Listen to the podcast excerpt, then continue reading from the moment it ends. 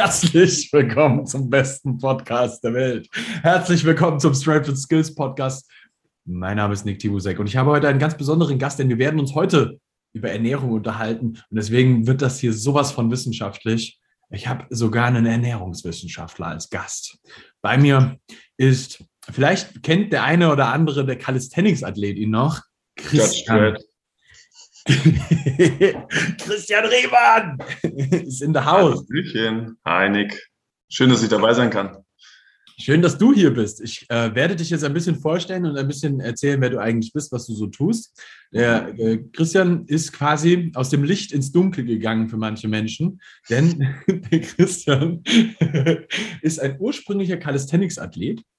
Und mittlerweile coachst du in einer Box in Berlin als Gymnastics-Coach für CrossFit tatsächlich. Genau, Gymnastics, Weightlifting, allgemein. Auch da Trainingsplanung für unsere CrossFit-Box, also da allumfassend den Trainingsbereich mitgestaltend, leitend und Leute voranbringend. Richtig geil. Das heißt, du bist eigentlich aus diesem klassischen Nur-Bodyweight-Training so ziemlich wir können das eine funktionale Richtung nennen, ja, damit alle Leute eine Vorstellung haben. Das spielt weiterhin eine große Rolle, auch jetzt gerade da. Im Moment durchlaufen wir einen Kraftzyklus, haben da jetzt auch nochmal den strikten Pull-Up als sehr, sehr wichtige Übung, als Fokus zu einer Push-Press-Bewegung noch mit dazu, dass wir Oberkörper-Push und Pull in der Rotation dabei haben und da jetzt so ein kleiner 8 Wochen Zyklus bis zur Nikolauswoche haben wir da noch ein bisschen Arbeit vor uns und versuchen da über unterschiedliche Ansätze unsere Mitglieder, unsere AthletInnen voranzubringen und stärker zu machen. Perfekt, perfekt. Aber in deiner ursprünglichen Ausbildungsform bist du Ernährungswissenschaftler? Genau.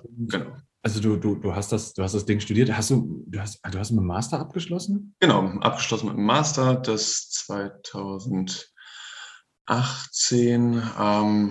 Hat sich da ein bisschen gezogen. 2016, ich habe in Halle an der Saale studiert, bin dann da nach allen Klausuren vor der Masterarbeit nochmal ein bisschen reisen gegangen nach Kanada, bin dann über Umwege nach Berlin gekommen und habe mich in die Stadt verliebt. Ich habe hier meine Masterarbeitsstelle an der Charité gefunden, da im Rahmen der Geriatrie eine Studie mitgemacht und auch Teile davon ausgewertet für meine Masterarbeit, währenddessen schon angefangen in der CrossFit-Box zu arbeiten und mache seitdem da Ernährungscoaching, habe Privatkunden, die ich betreue und habe eine Menge Spaß mit meinen KollegInnen und der Community, die wir da ja quasi uns herangezüchtet haben. Ist eine sehr, sehr coole Truppe. Ja, also ich war selber schon in dem Gym dort und mir gefällt es mega gut. Das ist das Black Sheep in Berlin. Die Location ist richtig geil und ja, erstmal, es hat einfach Spaß gemacht. Herrlich. Wir haben im Vorhinein ein paar Fragen in die Community mit reingesetzt. Wir haben dich jetzt legitimiert als Experten und, und werden dich jetzt löchern. Wir garantieren hier für nichts. So ist es. Man nehme keine der Aussagen für 100% richtig und ich hafte für nichts. Ich habe meine eigene persönliche Frage direkt an den Anfang gestellt. Ich bin so dreist, als Podcast-Host nehme ich mir das Recht jetzt raus. Ich finde nämlich das Thema super interessant, weil ich weiß nicht warum, aber das ist so eine Thematik, die ich dann immer so in meinem Facebook-Freundeskreis immer wieder so sehe, wo du dann so, weißt du, ich komme aus so einem kleinen Dorf und man hat dann so über die Jahre einfach Bekanntschaften angehäuft und man kennt sich auf Facebook. Und dann sehe ich immer, wie irgendjemand dann mit so ganz neuen Sachen anfängt und es sind immer irgendwelche komischen Darmkuren und super healthy Food Zeugs dann so. Also du musst im Endeffekt immer den Darm entgiften, damit du der neue Supermensch wirst, total leistungsfähig, ein ganz anderes Energielevel hast und dann geht es dir so richtig gut. Gibt es zu diesem Thema eine wissenschaftliche Sache, die man dazu sagen kann, würde dir irgendetwas einfallen, warum du persönlich, um deine Leistungsfähigkeit zu steigern, eine Darmkur machen würdest? Eine Darmaufbaukur höchstens vielleicht nach langer Antibiotika-Einnahme, wenn du halt wirklich komplettes Rohr freigepustet hast und da gar nichts mehr da ist. Aber letztendlich, das ist richtiger Bullshit. Das halt, wenn es dann da um Saftkuren oder sowas geht, es sind immer so die Quick-Fixes, von denen sich Leute ganz, ganz schnell Resultate erhoffen. Ich habe jetzt irgendwie ich esse wie ein Arschloch, trinke, ich kümmere mich nicht um meinen Schlaf und dann möchte ich halt irgendwie über eine 7 Tage Saftkur mein ganzes Leben wieder auf die Reihe kriegen und dann überspitzt gesagt. Und mit dem bringe ich mir A, viel schlechte Laune, weil ich auf alles verzichte, was irgendwie Spaß macht. Ich bin super stark in einem Kaloriendefizit, weil ich nur irgendeine Plörre trinke, wenn es jetzt um die Saftkur geht. Und in der Regel hauen die Leute das, was sie da verloren haben, was ganz viel Wasser ist in erster Linie und halt auch, weil du super unterkalorisch unterwegs bist, auch da eher Muskulatur, was teilweise mit verloren geht, sind Leute ganz schnell danach wieder beim Mehrgewicht, als sie vorher hatten. Von daher, das ist nichts Nachhaltiges, nichts, was ich meinen ErnährungsberatungskundInnen da mit empfehlen würde, wer die Erfahrung machen möchte. Jeder ist da in der Regel dann erwachsen, kann definitiv auf eine Meinung hören. Raten dazu würde ich nicht. Ich finde es ganz wichtig, weil das Problem ist, da ich ja jetzt keinen Ernährungswissenschaftler-Titel habe, nimmt mich dann natürlich keiner ernst. Ist ja völlig klar. Aber ich finde die Thematik generell sehr, sehr interessant, weil das halt tatsächlich sehr oft sowas ist, wo Menschen wirklich glauben, über so einen Quick-Fix etwas zu verändern, was ihnen halt wirklich ernsthaft eigentlich nicht so viel Mehrwert bringt. Und was wäre denn deine Herangehensweise, die du im Gegensatz dazu eher empfehlen würdest, wo nachweislich vielleicht auch bewiesen ist, dass man sich davon dann auch besser fühlt? Das ist halt einfach so ein allgemeines Ding. Das Pferd springt nicht höher, als es muss. Und da ist der Mensch dann auch ganz schnell dabei, den kürzesten Weg zu wählen. Als dass ich da einfach mal reflektiere, was sind meine allgemeinen Lebensgewohnheiten? Rauche ich? Trinke ich viel? Schlafe ich schlecht? Esse ich wahnsinnig viele hochverarbeitete Lebensmittel? Ne? Das ist irgendwie, habe ich da kaum Gemüse und Obst mit dabei. Was ist jetzt nochmal das Thema Saftkur? Warum soll ich Zeug entsaften und nur die Flüssigkeit zu mir nehmen, wenn ich doch dann auch gleichzeitig das Ganze kauen kann, essen kann, damit noch mehr Ballaststoffe zu mir nehmen kann und einfach noch mal ein bisschen mehr daraus hole. Und letztendlich ist das dann entsaftet. Ich bezahle ein Vielfaches von dem Preis des eigentlichen Rohstoffs. Ist einfach nur, vielleicht werde ich einen Tick schmaler. Was schmaler wird, auf jeden Fall mein Geldbeutel dabei. Und so die Herangehensweise, was bei den meisten fehlt, wenn jetzt was gesunde Ernährung angehen sollte, dass du oder wahnsinnig einen hohen Anteil an Gemüse und Obst in deiner täglichen Ernährung dabei hast. Hochqualitative Proteinquellen, pflanzlich oder tierisch, beides fein. Dass du wenig verarbeitete Sachen isst. Du gefühlt an einer Hand abzählen kannst, was sind denn da die Zutaten gerade, die auf meinem Tisch landen. Ja. Dass das wirklich so ein Whole Foods Approach, also wirklich da vollwertige Lebensmittel. Ja. Vielleicht dann noch saisonal, regional, wenn ich irgendwie noch überlegen will, wenn es mir wichtig ist, dass ich einen geringen ökologischen oder einen kleinen ökologischen Fußabdruck habe, dass ich dann da nicht zu häufig Fleisch esse. Mhm. Vielleicht dann da noch eine kleine Wertschöpfungskette habe. Das ist nicht das Supermarktfleisch ist, wenn ich mir da irgendwas hole, sondern dann weniger, aber vielleicht so ein Sustainable Farming Gedanken, also irgendwie aus der Nachbarschaft, irgendwie vom Hof, aus der Nähe, dass da dann irgendwas herkommt, was vielleicht irgendwie ab und zu mal auf meinem Tisch landet. Ich aber dennoch variabel meine Proteinquellen wähle, dass ich tierische, wenn möglich, wenn ich da ethisch auch nichts dagegen habe, tierische Proteinquellen dabei habe, aber halt auch da. Also ich selbst bin Flexitarier. Also ich esse alles, aber ich versuche wenig Fleisch zu essen, weil es auch geile Alternativen gibt. Und das sind keine unbedingt gesünderen Alternativen, sind halt Fleischalternativen. Das ist so mein Take dazu. Finde ich super interessant, da können wir quasi eigentlich schon in sowas super Interessantes einsteigen. Ich bin zum Beispiel jemand, ich esse sehr, sehr viel Fleisch, also ich persönlich, und mir ist es oftmals, auf der einen Seite finde ich qualitatives Fleisch sehr, sehr geil, muss ich einfach sagen, also auch gerade, also ich bin ein riesen Steak-Lover, es gibt definitiv auch geschmacklich einen Unterschied, ob du ein gutes Steak hast oder halt ein weniger gutes Steak. Auf der anderen Seite finde ich oftmals das Fleisch, das du im Supermarkt bekommst, jetzt nicht so scheiße, um das mal so zu sagen. Also es ist jetzt, gerade wenn es um so Chicken geht oder sowas, ist der Unterschied jetzt nicht so riesig. Da ich einfach gerne auch viel Fleisch esse, ich habe da Bock drauf, gäbe es für mich jetzt als so ein ganz normaler Mensch, der im Supermarkt einkauft und jetzt vielleicht nicht so super krass ethisch unterwegs ist oder so, gäbe es für mich da irgendwas, worauf ich vielleicht achten muss, dass das irgendwie eine Problematik darstellen kann, wenn ich das einkaufe, also auch von Qualität oder vielleicht auch gesundheitlichen Aspekten her? Ich würde dann halt da weggehen, wenn es da gar keinerlei persönliche Limitationen gibt und du da Bock drauf hast. Ob es zu empfehlen ist, das jeden Tag zu haben, die Empfehlung gebe ich nicht raus, aber ich würde dahingehend nicht empfehlen, jeden Tag Wurstprodukte oder die weiterverarbeiteten Fleischprodukte zu nutzen, weil da dann halt auch nochmal Zusatzstoffe mit dabei sind und das ja nicht das Geilste ist, was man seinem Körper geben kann.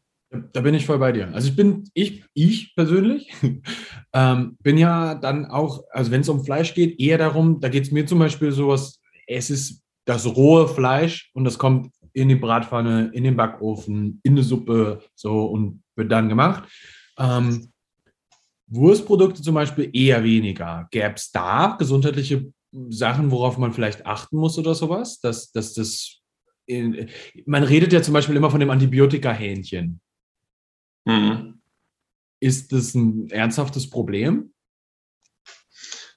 Ich glaube dann eher bei der Massentierhaltung, wenn du dann da wirklich sehr, sehr häufig wir müssen jetzt schnell viel produzieren, einfach weil der Markt die Menge möchte, versus ich bin beim Bauern nebendran, der ein paar Hühner hat und hole mir das dann da weg, wo halt wirklich nicht die Menge das Ding ist und ich weiß, okay, ich bezahle auch ein bisschen mehr, dann wird da wahrscheinlich auch weniger von Arznei und Antibiotika mit dabei sein.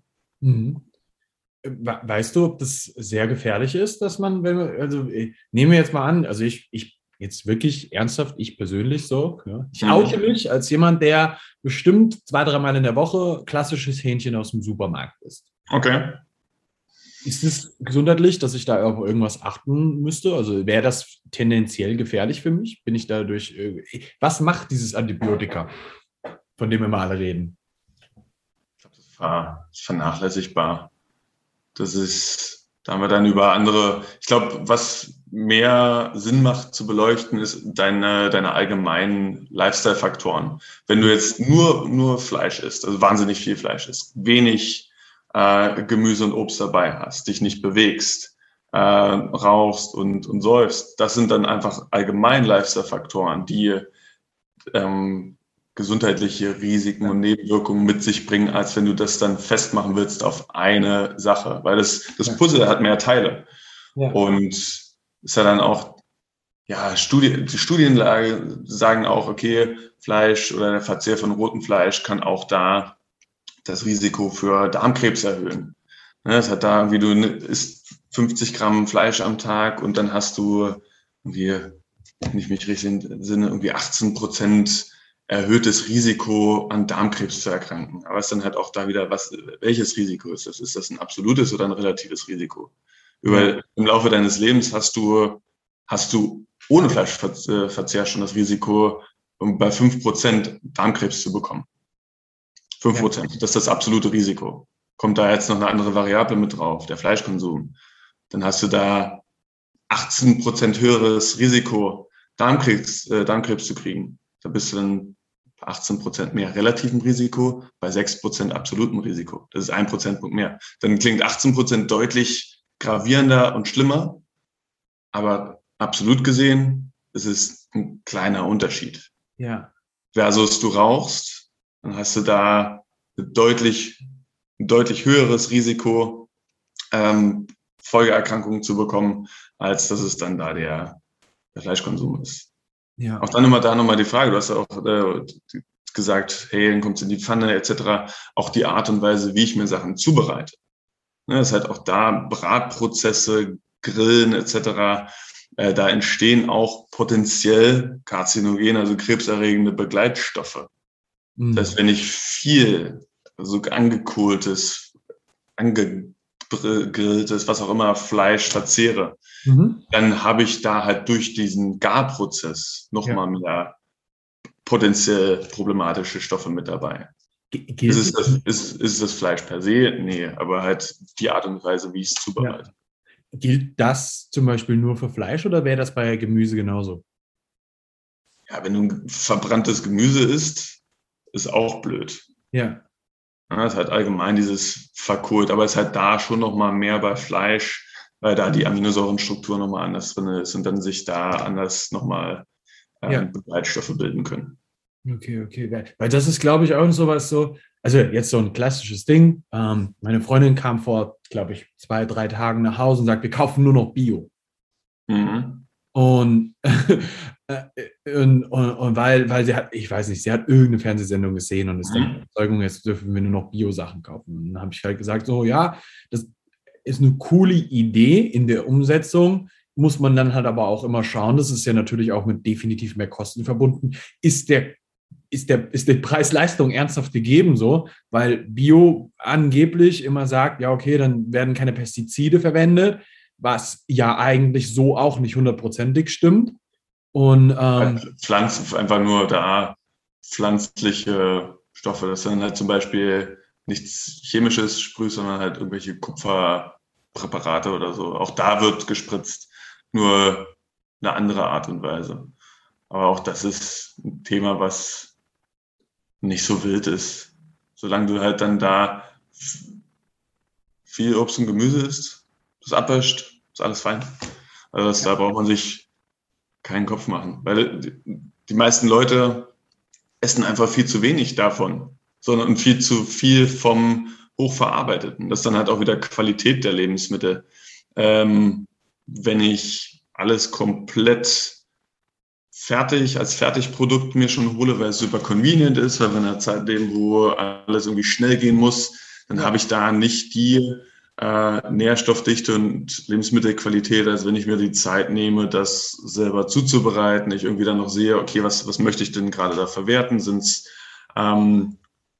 Tomaten, Paprika, was auch immer, noch eine Zucchini und ich schnibbel mir das, brate mir das an und dann kommt da vielleicht eine Dose gehackte Tomaten drüber. Versus ich habe die fertige Tomatensoße mit x zusätzlichen Zutaten noch, wo dann noch Zucker beigesetzt ist, noch mehr Salz, was auch immer. Das sind dann auch nochmal Sachen, wo ich selber in der Hand habe, mehr Qualität und Nährstoffdichte in meinem eigenen Essen dabei zu haben. Ja, jetzt muss man vielleicht auch nochmal fragen, so, weil du hast natürlich auch den einen oder anderen Menschen, der jetzt vielleicht sich auch ein bisschen Sorgen macht, wenn es zum Beispiel, es ist einfach so ein klassisches Ding, du sagst auf jeden Fall mehr Gemüse und Obst essen, das ist fein, ja, wenn du Fleisch isst, dass du auch da eher auf Wurstsachen verzichtest, das ist ja jetzt relativ einfach eigentlich. Ja, es ist halt auch da zu dem Thema, was war das? Ich glaube, letztes Jahr kam das vom Nutri-Rex, Nutritional Recommendations, da hat irgendein Komitee auch wieder da Studien ausgewertet und die haben da beleuchtet zu dem Thema, okay, was hat denn der Verzehr von rotem Fleisch und verarbeitetem Fleisch für Auswirkungen auf Begleiterkrankungen oder Sterblichkeit etc. Und die sind zu dem Entschluss gekommen, dass es keine Zusammenhänge gibt dazu. dass einfach die Evidenz dafür nicht da ist oder so gering ist, dass es vernachlässigbar ist. Mhm. Dass halt da eher gesagt wurde, okay, du kannst so weitermachen, wie du gerade weitermachst oder wie du isst, aber haben auch keine Empfehlungen rausgegeben, hey, du kannst mehr essen, sondern halt auch da gesagt, ja, okay, die Erkenntnisse gehen jetzt ein bisschen ab von dem, was andere Guidelines sagen, ist irgendwie vielleicht beschränkt auf 1 bis 3 Mal pro Woche Fleisch, was auch immer. Sagt jetzt, okay, du kannst jeden Tag das Zeug essen, aber keine volle Empfehlung, dass du es machen solltest. Nur, dass, wenn du es machst, das sich nicht negativ auswirkt. Ja. Aber es gibt auch dann da Studien, da haben sie irgendwie in Belgien, da haben sie 1500 Veganer, Vegetarier, Omnivoren, also alle möglichen Ernährungsstile ausgewertet und dann da auch halt beleuchtet nach einem Healthy Eating Index, wer da die gesündeste Ernährungsweise hat. Und das ist dann da in dem Fall schon auch bei den fully plant-based Leuten gewesen, dass die gesündeste Ernährungsweise hatten. Und die als Omnivoren, die haben am schlechtesten abgeschnitten, also die auch primär viel Fleisch gegessen haben. Woher kommt das? Heißt das jetzt, oh Gott, ich darf jetzt kein Fleisch essen? Nee, es hat auch da ein bisschen weiter reinzugehen in das Thema, macht dann schon auch Sinn. Leute, die eine Restriktion haben, also irgendwas weglassen, beschäftigen sich in der Regel intensiver einfach mit dem Thema und haben eine bewusstere Auswahl, weil du immer noch mal mehr Speisekarten scannen musst, du musst mehr Labels lesen, hast dann da einen viel, viel größeren Denkprozess dabei, was auf deinem Teller landet, sodass einfach da ein viel, viel größerer Anteil an Gemüse und Obst dabei war. Ja. Heißt das, dass das jetzt die einzige Art und Weise ist, wie man sich ernähren sollte? Nee, bei der gleichen Studie wurden dann auch Nährstoffdefizite gerade bei den Leuten gefunden, die richtig gut abgeschnitten haben. Das dann halt, dass du zum Beispiel Kalzium und Eisen und Vitamin B12 Defizite hast. Heißt das jetzt, oh nein, ich muss jetzt Fleisch essen? Auch das ist wieder dann die andere Seite. Nee, man muss sich einfach nur gut damit auseinandersetzen, was ich mache. Ich kann mit einer fully plant-based Diet Muskulatur aufbauen. Ich muss mich halt einfach nur mehr darum kümmern, was auf meinem Teller landet. Ich muss Supplements dafür nehmen, dass ich Vitamin B12 bekomme. Ja. Einfach das dann nur mehr Fokus auf das, was es sein soll. Du hast ethische Gründe, dass du kein Fleisch essen willst. Absolut fein. Du willst irgendwie deinen Fußabdruck kleiner machen. Auch dann Vollgas, alles fein. Aber man muss halt ein bisschen mehr drüber nachdenken, was auf dem Teller landet. Ja. Also was halt, ich glaube, allgemein so die Sachen sind, wo die meisten gesundheitsbasierten Diätformen sich drauf begrenzen. Ne? Das ist halt so, es gibt so Venn-Diagramme, ne? Es hat Überschneidungen, unterschiedliche Ausrichtungen. Da hast du Paleo, die irgendwie, scheiß Pasta, ich kann keine Getreideprodukte essen, oder fully plant-based, habe halt einfach nur Pflanzen und nur Pflanzen sind das Wahre. Eigentlich, was so die Fundamentals sind, dass du vollwertige Ernährung hast, also vollwertige Lebensmittel, so wenig wie möglich verarbeitet, dass du genügend hochqualitative Proteinquellen hast. Das kann auch da eine Kombination aus pflanzlichen Proteinen sein, dass du da ein volles Aminosäurenprofil hast. Ja. Dass du viel Veggies dabei hast, also viel Gemüse, dass du eine hohe Nährstoffdichte quasi als Ziel hast. Hohe Nährstoffdichte heißt dann da in dem Fall, dass du je geringer der Verarbeitungsgrad ist, umso mehr Nährstoffe hast du noch drin. Also zum Beispiel ein Vollkorn versus ein Weißmehl. Es wird komplett ausgemahlen, es wird sehr, sehr fein, verliert dadurch aber auch Nährstoffe. Okay. Vollkorn ist einfach noch kompletter, hat einfach noch mehr übrig. Das heißt, die Nährstoffdichte ist das, was entscheidend ist.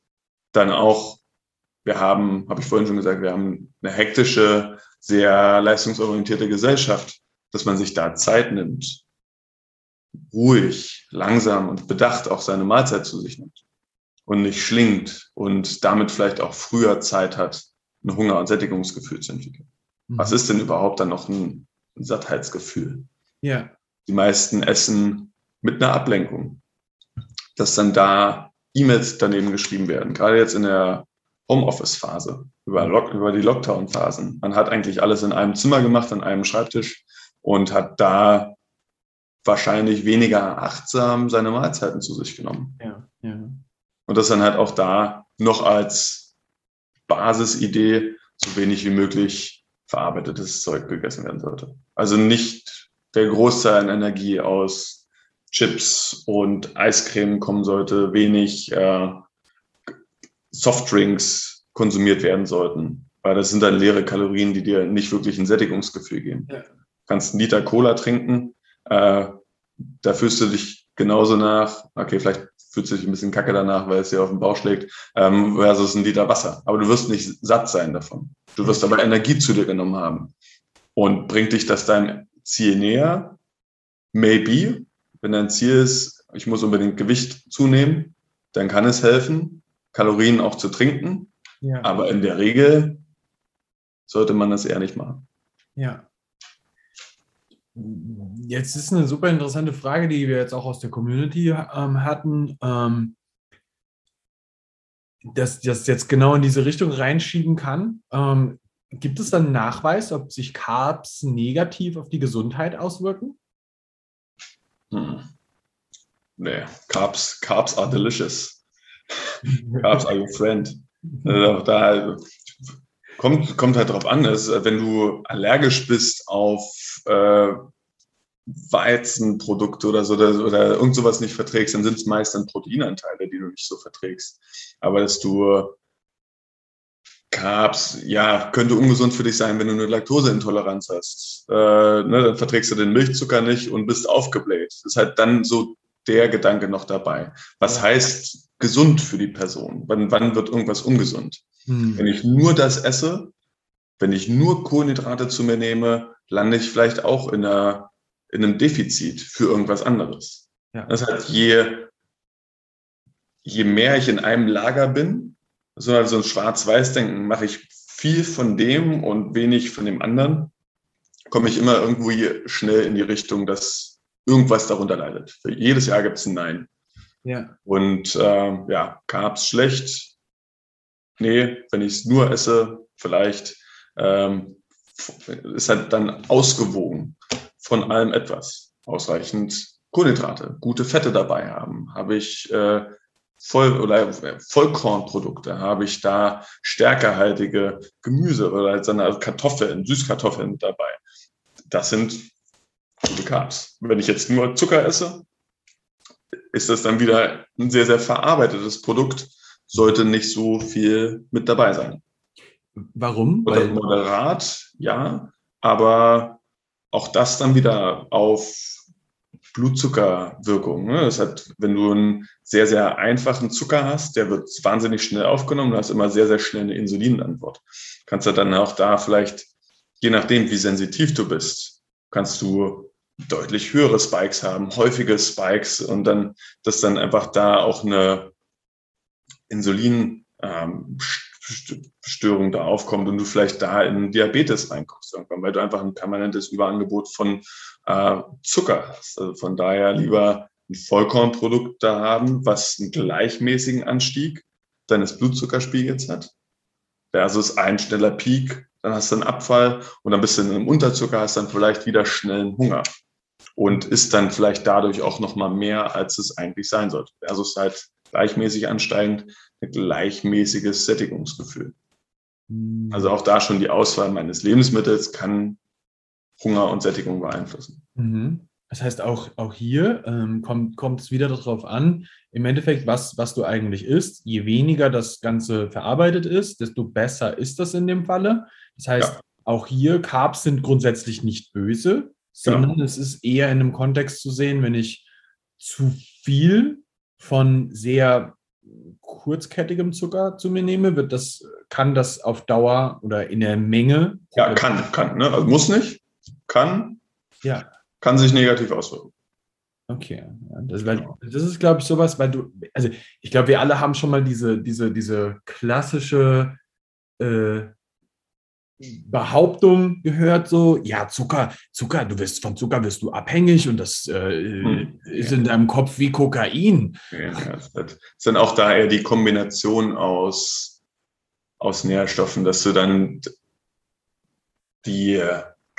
Aromastoffe, Geschmacksstoffe mit dabei hast. Es ist eher die Kombination aus Kohlenhydrat, Fett und Aroma irgendwie. Das sind halt Chips, die sehr fettig sind, aber auch gleichzeitig eine Kohlenhydratquelle sind. Das sind halt einfach da die Art und Weise, wie irgendwas zubereitet ist, das dann so addictive macht. Mm. Aber es ist nicht primär ein Makronährstoff. Also nicht das Fett dich fett macht oder Kohlenhydrate dich fett machen oder Proteine dich fett machen. Das ist einfach die Menge und smarte Lebensmittelindustrie, die das so geil schmecken lässt. Und dann so, oh geil, davon möchte ich mehr. Ja, klar, weil die ja wollen, dass du mehr davon kaufst. Ja, klar. Ganz einfach. Jetzt gibt es noch eine letzte Frage, damit wir zu einem Ende kommen. Und an der Stelle fände ich es relativ interessant, wenn du als Hörer möchtest, dass der Christian sich nochmal zu mehr Themen äußert und nochmal on board ist, dann musst du uns jetzt am besten eine Nachricht an den Strength and Skills Podcast schicken. Ruf mich an. Weil wir sind heute restricted in time, aber ich glaube, dass die Gesamtthematik, also ich hätte jetzt noch 300 weitere Fragen, und werde jetzt aber nur noch eine stellen, aber ich glaube, der Christian ist sofort on board, wenn ich ihn frage, hast du Bock nochmal da zu sein? Weil, sehr gerne, also wir können da gerne Episode 2 draus machen. Ja. Mit mehr Zeit, bestimmte Mythen basten oder was auch immer, gerne. Finde ich richtig gut. So, die letzte Frage, die dann quasi eigentlich kommt, ist so, die Frage war, je leichter, desto weniger Kalorien. Und ich glaube, das ist aufs Körpergewicht bezogen. Mhm. Wenn du es so sagst, klingt es so, okay, je leichter ein Mensch ist, umso weniger Kalorien muss ich zu mir nehmen. Depends. Ist auch wieder da, was macht der Mensch noch dazu? Wie ist das Geschlecht? Habe ich Männlein, Weiblein? Auch da gibt es dann nochmal Unterschiede, was die Körperkomposition. Sehe ich nur einen Endpunkt, habe ich nur das Gewicht. Könnte ich meinen, ja, okay, ich bin leichter, jetzt verbrauche ich weniger Energie. Aber wenn ich dann da jetzt zwei gleich große Menschen habe und eine Person hat da deutlich mehr Muskulatur als die andere, wird die Person, die mehr Muskulatur hat, mehr Energie umsetzen als die mit weniger Muskulatur. Mhm. Welches Leistungspensum hat der Mensch? Habe ich eine Person, die Hochleistungssportlerin oder Profisportler, dann wird da wahrscheinlich mehrfach am Tag trainiert. Und durch die Trainingszeit wird natürlich mehr Energie umgesetzt. Also der Energieumsatz, der Leistungsumsatz ist damit höher als bei einer Person, die morgens aufsteht, 9 to 5 im Büro ist, da vorwiegend sitzend unterwegs ist und sich dann auf die Couch knallt und chillt zu Hause. Ja. Also du bist selber im Lead, wie viel Energie du umsetzt. Ja. Pauschal zu sagen, ich bin leichter, deshalb verbrauche ich weniger Kalorien, gibt es nicht. Es gibt auch da Leute, gerade im Coaching, dass man wahnsinnig viel spielen muss, wie viel man probiert, das Trial and Error. Du hast das Ziel, du willst zunehmen und du isst. Du hast deine Kalorien mal getrackt, dass man da, also mit dem Tracking wäre das ein sehr, sehr genaues Tool. Du schaust, okay, wie viel Energie nehme ich denn zu mir und wie verändert sich mein Gewicht im Wochenverlauf? Ja. Im Wochendurchschnitt habe ich dann minus 200 Gramm. Ah Mist, Kacke, ich habe abgenommen. Das heißt, ich esse immer noch nicht genug. Hm. Dann versuche ich noch mal ein bisschen mehr zu essen. Ah, okay, cool, ich habe das Gewicht im Schnitt gehalten. Erhalte Kalorien, ungefähr das. Dann esse ich wieder einen Tick mehr. Oh, cool, der Trend geht nach oben. Und somit kann ich dann herausfinden, was dann individuell für mich meine Energiezufuhr ist. Und das kann bei Hans-Dieter so viel sein und bei Sabine ein bisschen weniger. Und das ist dann einfach super individuell und eher immer ein Herausfinden und Probieren. Ja. Schade zu sagen, ich bin leichter, deshalb muss ich weniger Kalorien essen. Naja, nicht so. Sagen, ne? Also da habe ich auch ein direktes Praxisbeispiel. Bei mir im Gym ist der Pezi. So, wer mir auf Instagram folgt, sieht den ab und an mal so. Ja. Liebe Grüße, Pezi. Der Kerl wiegt, ich glaube, roundabout 80, ja, plus minus 1-2 Kilo, so um den Dreh. Und der isst gerade, glaube ich, roundabout 5000 Kalorien am Tag, weil er zunehmen möchte. So, und daneben stehe dann ich mit jetzt gerade 102 Kilo Körpergewicht. Und ich bin tendenziell immer eher in so einer Area, dass ich so bei zwischen 3200 und 3500 bin ich in so einer Area, da halte ich mein Gewicht. Ja. Und dazwischen liegen aber, wir sind circa gleich groß. Ja, ich bin auf jeden Fall breiter als er. Sorry, Bro. Wenn da 20 Kilo Unterschied sind, dann auf jeden Fall. Ja, also ich meine, ich habe auch mehr Körperfett als er, das muss man auch sagen. Aber auf der anderen Seite so, wir haben halt definitiv einen 20 Kilo Unterschied, aber der Kerl kann einfach mehr essen, um zuzunehmen. Und, wie alt ist er? Ist er jünger als du? Auch da nochmal, ne? Der Stoffwechsel nimmt auch mit dem Älterwerden ab. Auch da hast du nochmal Unterschiede. Wie alt ist der Mensch? Du hast einen 70-Jährigen, der x Kilo wiegt und wie das gleiche Gewicht bei einem 20-jährigen Menschen, dann ist auch da der Energieumsatz unterschiedlich.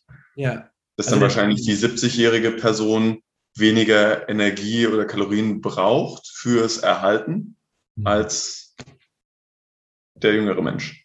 Ja, klar, weil der Körper natürlich irgendwann gelernt hat, überall da einzusparen, wo er einsparen kann, weil er will ja immer Energie einsparen. Ja, und auch da im Alterungsprozess, das war auch so ein Teil der Masterarbeit, ne? Wie nimmt im Alterungsprozess die Skelettmuskelmasse ab? Und da hast du auf jeden Fall einen altersabhängigen Abbau. Und in dem Fall, das ist ja das, was dir einen Plus an Energieumsatz bringt. Mehr Muskulatur, du hast einfach mehr Motoren, die arbeiten und in dem Fall mehr auch Energie umsetzen. Das wird weniger im Älterwerden, oder mit dem Älterwerden, und dann hast du da auch weniger Energieumsatz. Ja. Das ist definitiv ein Ding. Geil. Ich glaube, du hast auf jeden Fall mal einen Einblick reingegeben. Also man kann nicht sagen, dass man nur, weil man leichter ist, weniger Kalorien zu sich nehmen muss. Es spielen noch wahnsinnig viele Faktoren mit rein. Inwieweit ist das zum Beispiel ein Faktor? Man redet ja dann auch ganz oft von, der hat einen voll guten Stoffwechsel oder sowas. Kann man dazu was sagen? Gibt es dazu was? Nochmal bitte. Wenn ich jetzt zum Beispiel sage, so, ey, der eine hat total den guten Stoffwechsel, der andere hat einen total schlechten Stoffwechsel, gibt's da was, wo man sagen kann, so, dass das auch an sowas hängen kann? Vielleicht auch an der, das ist immer so ein klassisches Ding. Ja, Genetik. Genetik, ne? Das ist halt, manche Leute, ja, auch, wie arbeitet die Schilddrüse, ne? Also, was ist da denn? Hast du irgendwelche anderen Stoffwechsel-Einschränkungen? Ne, auch da eine Medikation, wenn du Medikamente nimmst, kann auch das deinen Stoffwechsel verlangsamen oder auch anders beeinflussen, sodass du mehr oder weniger Energie umsetzt, als es vorher war. Ja. Also Endpunkte, also nur auf eine Sache zu konzentrieren, ich bin leichter, deshalb ist es so, immer schwierig. Stoffwechsel kann auf jeden Fall unterschiedlich sein bei Leuten. Ja. Also das muss man ganz klar sagen, also das muss man vielleicht auch mal mit reinwerfen. Ich kenne zum Beispiel, habe auch eine Athletin schon betreut, die hat knapp unter 60 gewogen und die musste fast 3000 Kalorien essen, um zuzunehmen. Also die 3000 war das so, wo die dann angefangen hat, langsam, aber sicher mal zuzunehmen. Und das ist schon viel. Viel, ja, gerade wenn du ein kleiner Mensch bist und dann da, jetzt 3000 Kilokalorien. Du bist bei 3,2 bis 3, was auch immer, was du gerade gesagt hast. Ne? Das ist nicht viel mehr. Und ich kenne deine Portionsgrößen, weil du auch gerade eine Menge Gemüse mit am Start hast. Und je mehr Veggies ich dabei habe, umso ausladender kann auch eine Portionsgröße werden. Ja. Von daher, wenn ich wenig verarbeitet essen möchte, den Whole Foods Gedanken habe, dann habe ich auch da eine Menge Volumen, was über mein Essen kommt. Ja, 100%. Und ja, in solchen Fällen, dann macht es auf jeden Fall Sinn, Kalorien zu trinken. Ne? Wie kann ich die Kaloriendichte meiner Lebensmittel erhöhen? Vielleicht dann da bei der Snackauswahl, gerade bei Menschen, die Probleme haben, zuzunehmen, dass ich da jetzt nicht anfange, mir Snickers reinzufeuern, keine Werbung, sondern dass ich dann eher Nüsse zu mir nehme oder noch einen extra Löffel Nussbutter oder an meinen Salat noch ein bisschen mehr Olivenöl oder noch eine Hälfte Avocado mehr mit dazu nehme, um halt über einen fetthaltigeren Anteil oder ein fettigeres Lebensmittel mit einer kleinen Menge eine höhere Energiedichte nochmal zu haben. Da mit wenig Masse schnell nochmal ein paar hundert Kilokalorien on top habe. Ja, das ist auch schon wieder eine Thematik, die wir definitiv in der nächsten Episode besprechen müssten. Wie gesund sind diese Nüsse? Meine Mama stellt immer gerne Nüsse auf den Tisch und sagt, esst gesunde Nüsse, da habt ihr einen gesunden Snack. Aber das ist eine Thematik, die wir dann beim nächsten Mal besprechen werden. Starten Sie ein. Nächste Episode, da geht es um Nüsse. Die Nüsse, so richtige Nüsse. Herrlich.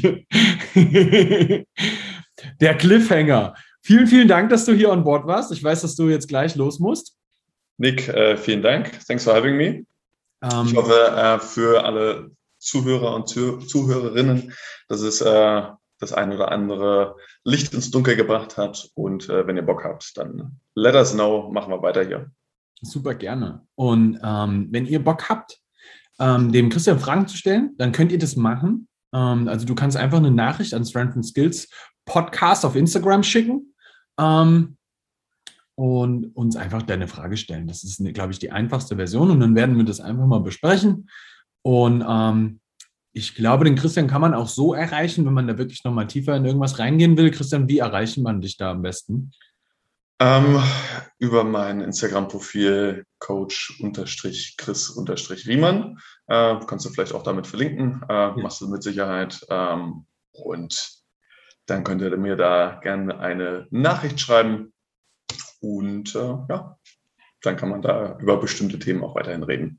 Perfekt. Ich glaube, insgesamt kann man den Tenor dieser Sendung so festhalten, iss dein Gemüse. Und Saftkuren sind scheiße. Und Fleisch ist okay. Alles in Maßen. Und manchmal in Massen. Ja, mehr Fleisch. Das unterschreibe ich nicht. Perfekt. So, vielen Dank, dass du da warst. Und sehr, sehr gerne. Bitte teile diese Episode mit den Menschen, wo du weißt, dass sie das sich mal anhören sollten, weil da doch schon auch ein paar Thematiken mit dabei sind. So, also ich werde das jetzt zum Beispiel auch der Dame des Hauses in die Hand drücken und sagen, bitte hör das mal an, wir müssen nicht unbedingt Bio kaufen. Aber ja, genau. Also wenn du jemanden kennst, der da auf jeden Fall nochmal reinhören sollte und wie weit was Sinn macht, dann schick die Episode auf jeden Fall mal weiter. Ich glaube, dass das sehr, sehr wichtig sein kann, weil Ernährung ist eine Religion für viele Menschen und muss es eigentlich gar nicht sein. Dann noch vielen Dank fürs Zuhören.